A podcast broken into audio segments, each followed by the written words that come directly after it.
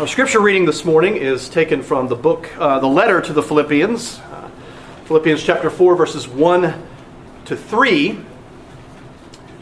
1 to 3. Philippians 4, 1 to 3 has a couple of funny names, but nothing in comparison to the names that we'll encounter in uh, 2 Samuel 23. I think I can get the names uh, in Philippians 4 right. I make no promises about all of the names in 2 Samuel 23, so don't hold it against me uh, if I flub a few here and there. I have practiced, but there, there's a long list of strange names, and we'll get through it. Hopefully, it won't be such a distraction uh, to you uh, that you can't pay attention. So Philippians 4, 1 to 3 is our scripture reading. Our sermon passage today is 2 Samuel chapter 23, verses 8 to 39. We're closing in on the end of 2 Samuel. And the plan uh, is to go from there into the first two chapters of First Kings. We're not going to make our way all the way through First Kings or even Second Kings, but just to close out the Davidic cycle uh, in God's Word, to finish out this history of David, I think would be beneficial to our congregation to bring us to a, that point of uh, a good end point uh, uh, in this uh, time that we've spent in First and Second Samuel. So our scripture reading, a sermon passage rather, 2 Samuel 23, 8 to 39. We'll get to that in a moment. First, our scripture reading is Philippians 4, verses 1 to 3. And brothers and sisters, a gentle reminder, as always, this is the Word of God. People long to hear the Lord speak to them. This is God speaking to you. There's nothing more important that you can be doing right now than listening to God as He speaks, as He talks, as He declares. So please give your full attention to the Word of God. Therefore, my brothers, whom I love and long for, my joy and crown, stand firm thus in the Lord, my beloved.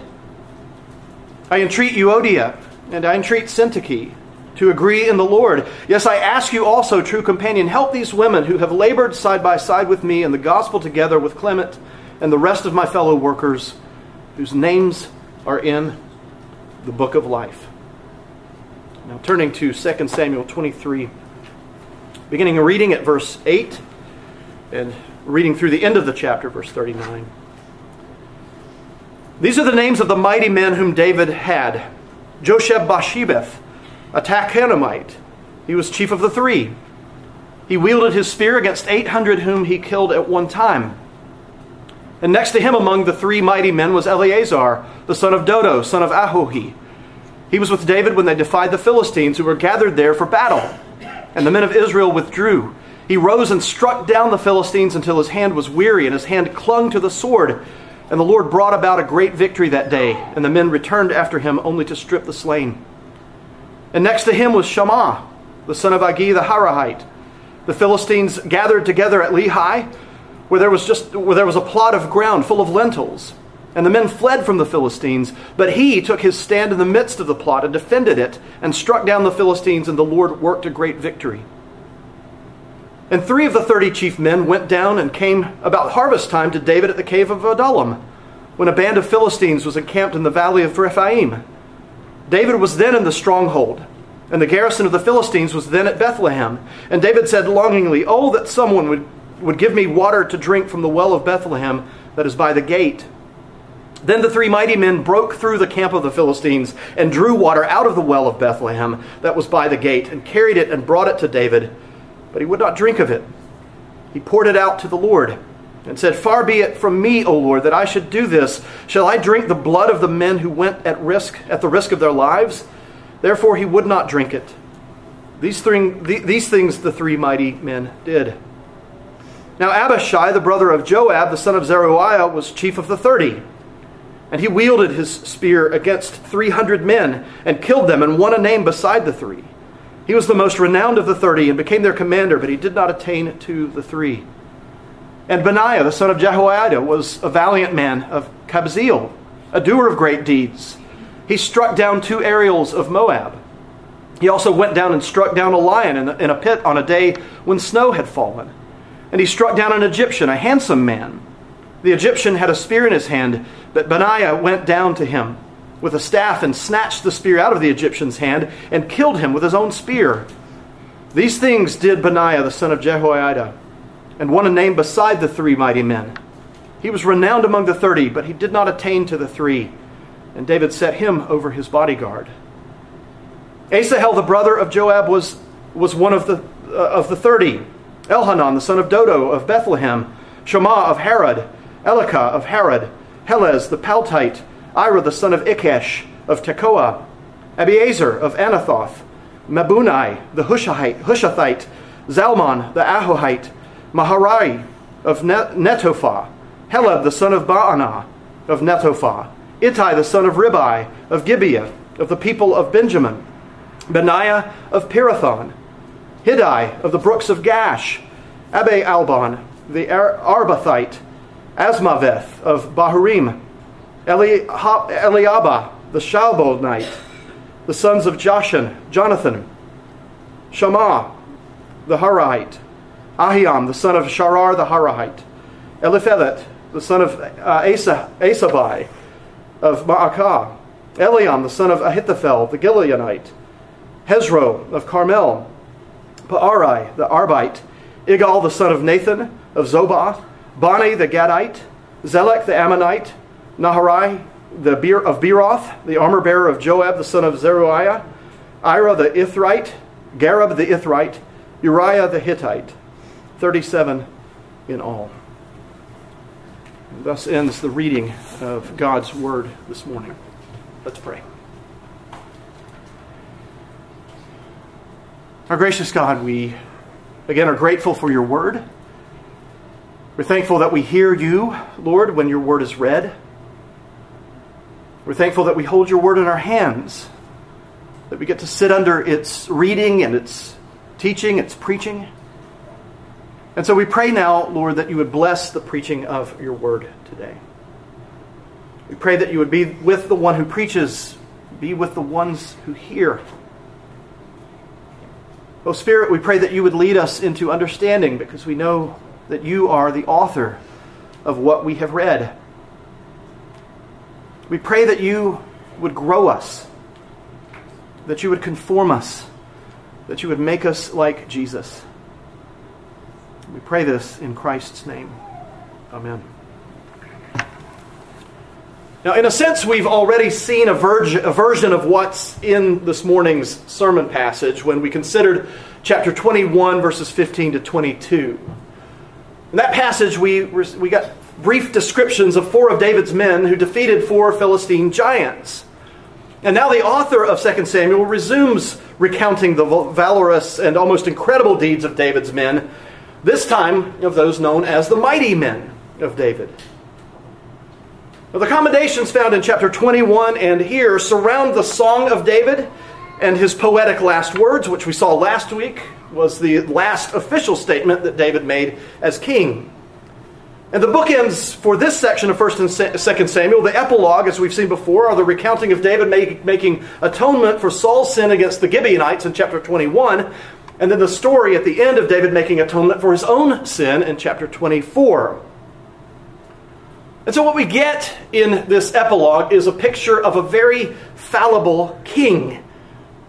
David having great success despite his flaws because of the men by whom he was surrounded, but ultimately, he had success because God had made a covenant with David that, that God would not break. David is a flawed man. He's a fallible man. He fails on many different fronts, on many different occasions. The only reason that he has the success that he has is because the Lord was on his side. The Lord had make, made a covenant with him, and the Lord placed around him these mighty men. As we noted in the previous round of commendations in chapter 21, these men are honored for their valor in the pages of Scripture itself. And this gives us a hint about what it means to have your name written in the Lamb's book of life. Now, that is not to say that these men's names are with certainty written in the book of life, only that their names, being written on the pages of Scripture, point to the spiritual reality for every believer.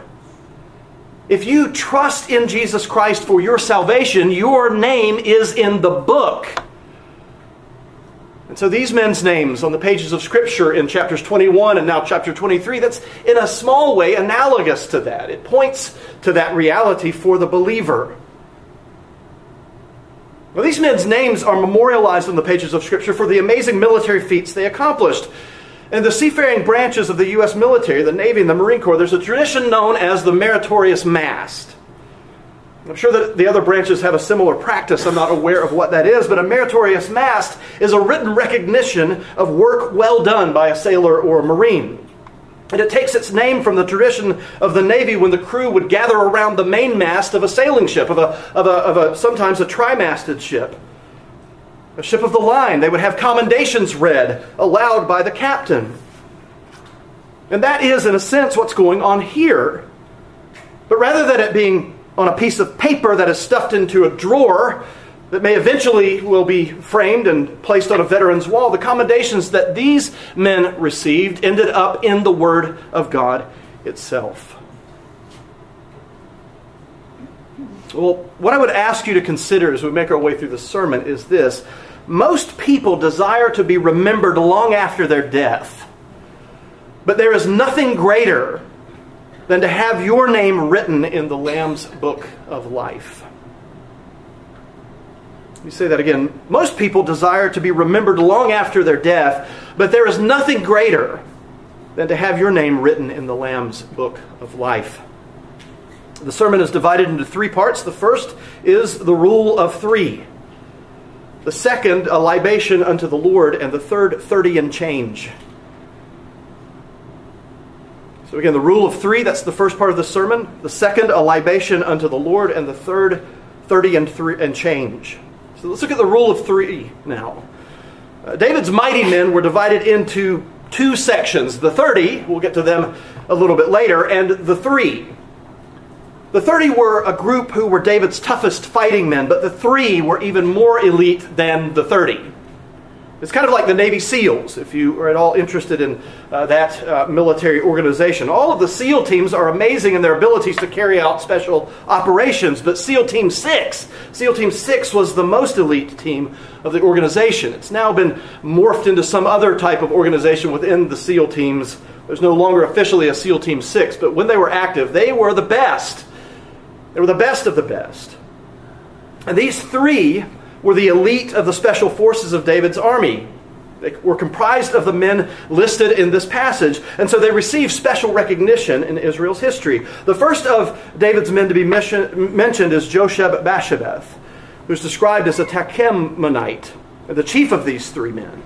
verse 8 says that he wielded his spear against 800 whom he killed at one time.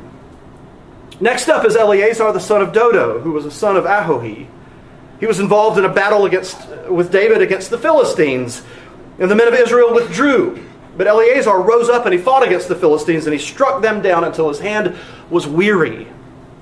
Verse 10 says that his hand, it clung or it, it, it, froze to the sword, probably because he had held it for so long in battle against the Philistines that his hand was locked. It was stuck in a tight grip that he couldn't release. The third man mentioned is Shammah the son of Agee the Hararite. And apparently Shammah was a fierce vegetarian because when the Philistines came at a field of lentils that the Israelites had abandoned out of fear, Shammah defended it. The man apparently had a lo- love of legumes. You come this far, but no further. And verse 12 says that he took his stand in the midst of the field and he defended it. He struck down the Philistines when they came at him. Now, in the brief accounts of Eleazar and Shammah, two similar key phrases are found. And what's stated in these phrases regarding these two men is certainly implied with regard to the first man. We read in verse 10, and Yahweh brought about great victory that day. And in verse 12, and Yahweh worked a great victory. And the word that's translated victory in many of our English uh, versions of the Bible is also often translated salvation. God worked salvation. He brought salvation to this man that day.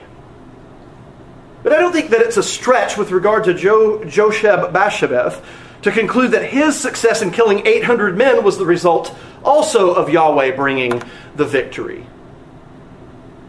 Generally speaking, I think that people, men and women, were a great deal stronger and much more intelligent 3,000 years ago than they are today. I do. People ask me if I believe in evolution. I say no, I believe in, in de evolution or devolution. I don't believe we're getting better, smarter, stronger. I think we're getting worse. We're getting dumber. We're getting weaker. Technological advances doesn't necessarily make our current age superior to previous ones. But even if these men were 10 times stronger physically, it's still unlikely that they would be able single handedly to pull off the types of victories described in these verses without supernatural assistance from the Lord. And that's why I believe that the first of the three men mentioned, even though it doesn't explicitly state that the Lord gave him the victory, it's impossible that he would have, would have gained this victory over 800 men aside from assistance from the Lord. Proverbs 21, verses 30 to 31 says, No wisdom, no understanding, no counsel can avail against the Lord. The horse is made ready for the day of battle, but the victory belongs to the Lord. So, this section is a commendation of these men for their valor and their bravery, but it also brings honor to the Lord because these incredible victories would not have been possible without Him.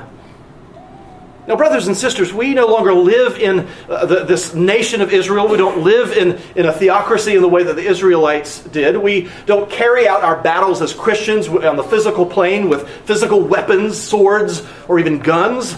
We don't do that. We're not engaged in some form of, of some form of Christian jihad, or holy war. Our battles, the New Testament tells us, are spiritual. Our battles are not against flesh and blood, but against principalities and powers. And the Lord similarly has equipped his, his sons and his daughters. He's given us the weapons that we need. And he commands us to gird ourselves up with these weapons, both offensive weapons and defensive weapons, in order to protect ourselves. And so we strap these things on the sword of the Spirit, the breastplate uh, that we have that God has given us. We put these things on us to fight spiritual battles. But it is the Lord who brings the victory. And so, anytime we have a victory over sin in our life, anytime we're able to flee temptation and not give in to it, rather than being prideful about that victory, but to give all credit to the Lord, because it all comes from Him. That brings us to the second part of the sermon a libation unto the Lord. Verse 13 reads And three of the thirty chief men went down and came about harvest time to David at the cave of Adullam when a band of Philistines was encamped in the valley of Rephaim. Now, a brief account of David's time at the cave of Adullam is found in 1 Samuel chapter 22. We read there that David had fled to Gath after having been given the bread of presence by the priest Ahimelech at the city of Nob. He was also at that time given the sword of Goliath. And so David fled to Gath and in at Gath, in Gath, he became afraid of the king Achish, and he changed his appearance so that he looked like a madman, so that Achish would let him go. And so he left the city without any harm being done to himself. And from Gath, he went on to the cave of Adullam, which became known as the fortress or the stronghold. And it was at that cave that his father and his mother and his brothers came to him, having been driven out, driven out of Bethlehem. But after some time, David took his father and his mother to Moab. And he asked the king there to take in his parents. And David went back to the king of Adullam. And it likely was at this time that the three men who uh, we read about in our passage this morning, they went on this daring quest for water from the cave, uh, from the well of Bethlehem. This event might possibly have happened after David became king. In 2 Samuel chapter 15, we read that David went down to the stronghold and the Philistines spread out over the valley of Rephaim. So it's possible that this event happened there, but wherever it happened, it's a remarkable story.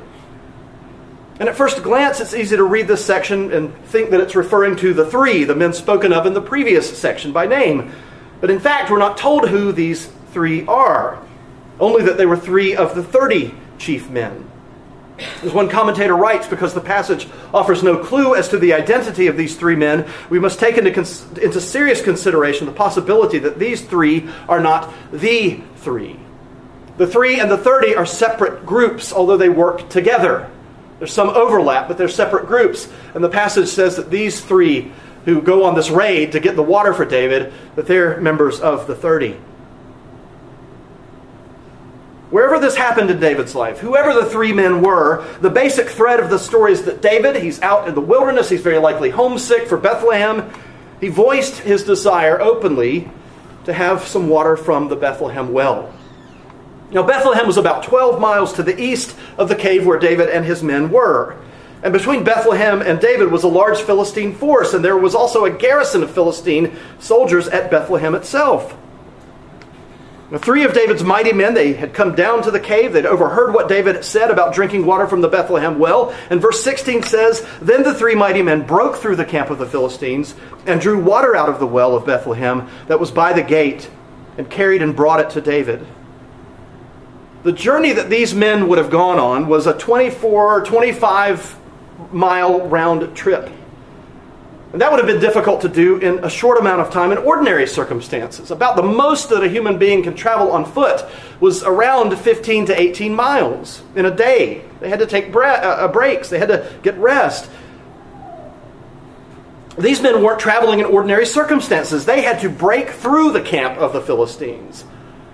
Now, it's conceivable that they could have gone around. They could have gone around the valley of Rephaim, gone a, a different way to get to the well. But it's almost as if they desired to take this difficult route straight through the enemy.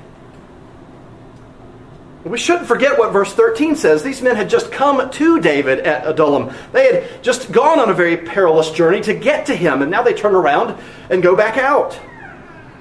They've heard their leader speak of his deep desire for water from, from his hometown, and they decide to go back out into dangerous territory very likely that David was simply speaking to himself out loud. He probably didn't even know that these men were around to hear his words.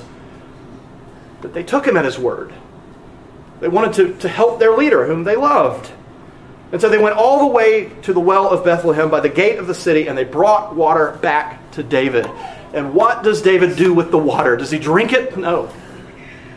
You read that and it's almost offensive. You're almost offended for these men because of what David does. His response is totally unexpected. He refused to drink the water. He poured the water that these men had nearly sacrificed their lives for, he poured it out on the ground. It's hard to believe that he would do such a thing. But then we read the reason that he gave. He didn't just pour it out on the ground, certainly not in contempt of these men's valorous journey. He poured it out to the Lord. He says in verse 17, Far be it from me, O Lord, that I should drink this. Shall I drink the blood of the men who went at the risk of their lives? Therefore, he would not drink it.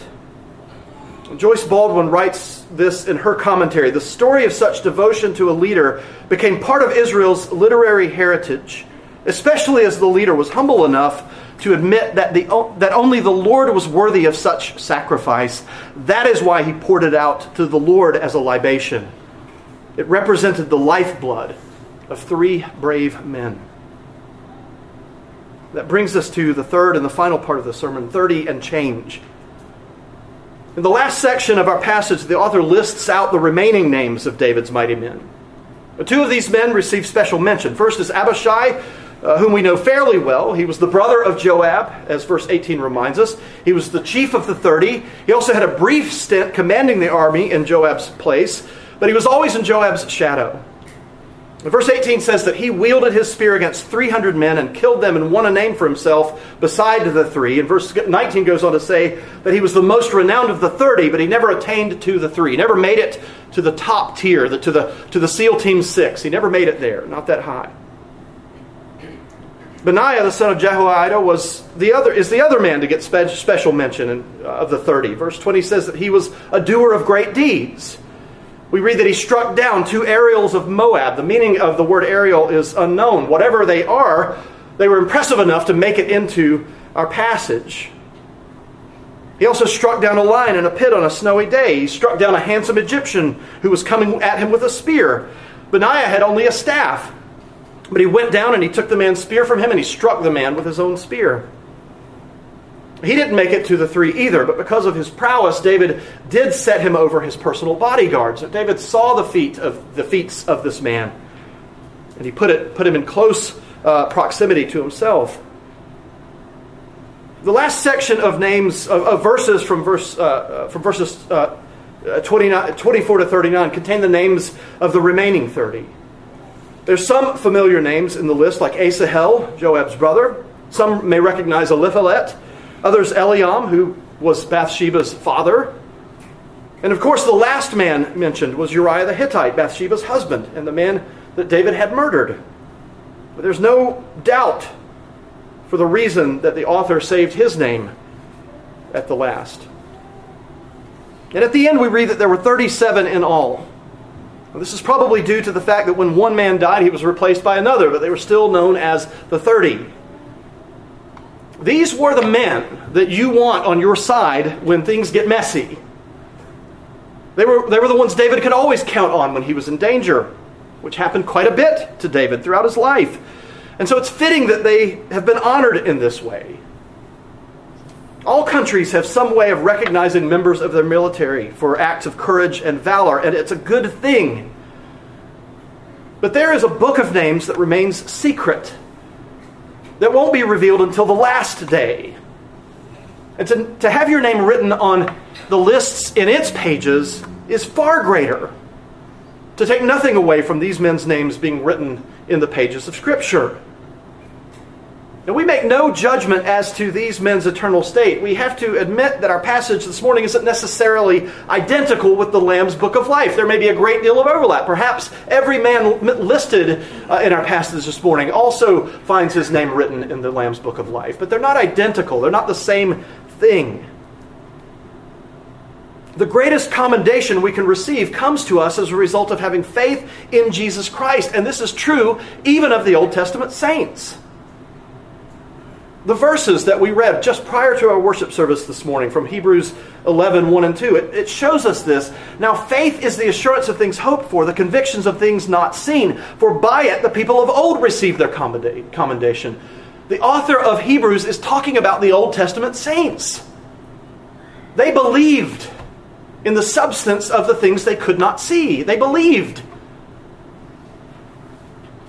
The, the saving faith that the Old Testament saints had is in some ways more remarkable than the faith of those who lived and walked with Jesus during his life and ministry. They had so little in terms of what had been revealed about Jesus to go on, and yet they believed. Abraham believed, and it was counted to him as righteousness. Now, we live in an age, and younger people in our congregation this is something that's especially important for you, but none of us is immune to it. We live in an age where the greatest good is to have your name publicized everywhere. To be famous in our, is our society's version of immortality. And these days, there are so many more ways to be famous. All you have to do is be a social media influencer. You have to get enough people following you on Twitter or on TikTok or on, uh, or, or, on uh, Instagram. But it's always been this way.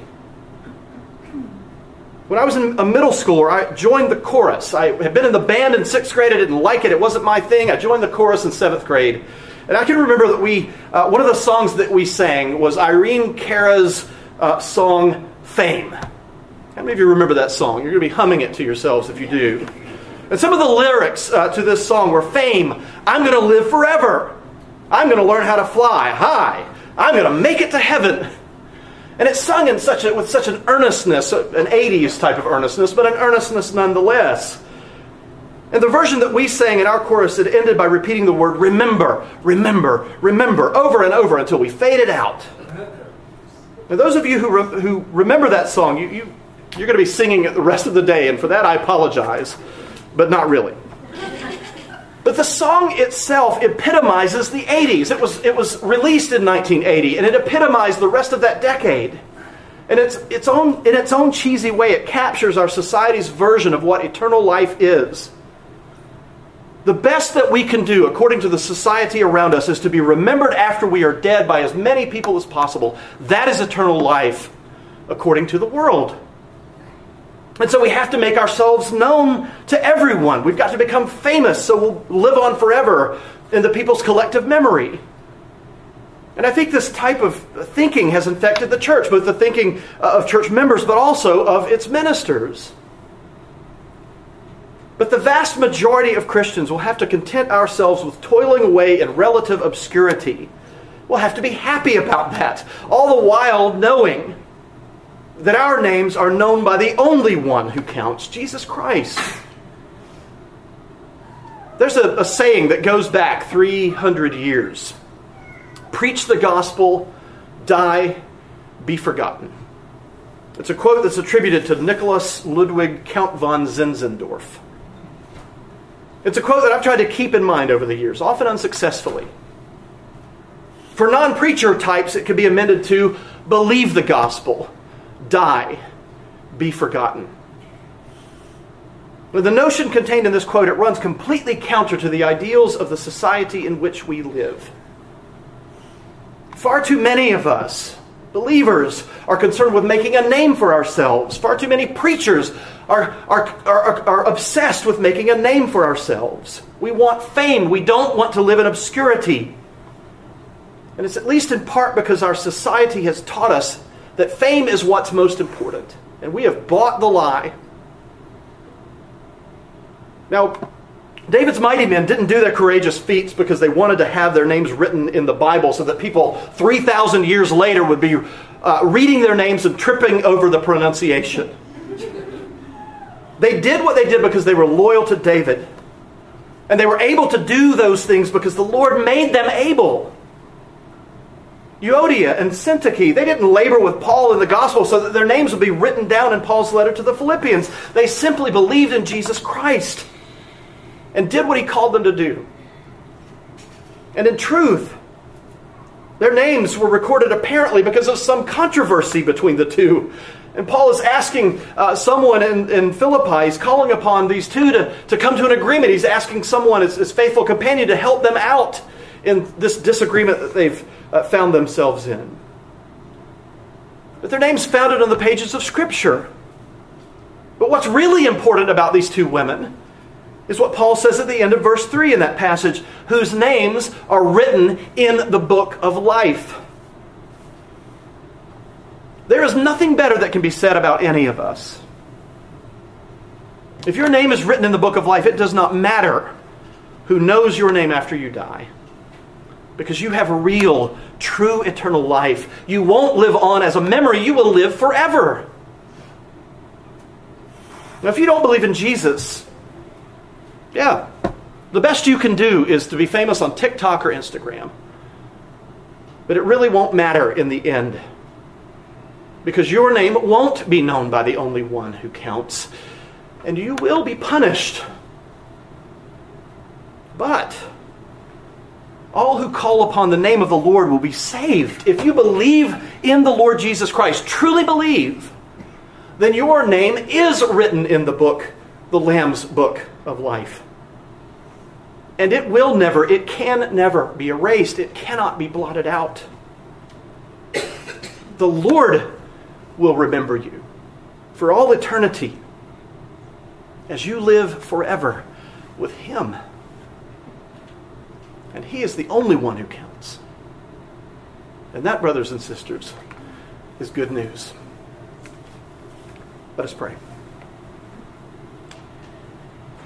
Our gracious God, we are thankful. We're thankful for the commendations that were given to these courageous men. We're thankful for their feats of valor, the victories that they won. We're thankful that we know that David could not have done what he did. He could not have been as successful as he was without these men. But we're thankful for the spiritual, spiritual reality to which their names on the pages of Scripture point. We're thankful, Lord, that they make us think about what it means to have our names written down by the hand of Christ Jesus in his book of life. We're thankful, O oh Lord, that we've had the occasion to think about immortality. And what is better? To be remembered here on earth by people who remain after we're gone? To be remembered by the Lamb, Christ Jesus Himself. We're thankful, Lord, that we're remembered by you. And we pray, O oh Lord, that you would cause us by your Spirit to remember you. We pray that we would never forsake you. We pray that you would indeed equip us for the battles ahead. And we pray that you would remind us that we are already victorious in Christ Jesus. And we pray this all in the name of Jesus our Lord. Amen.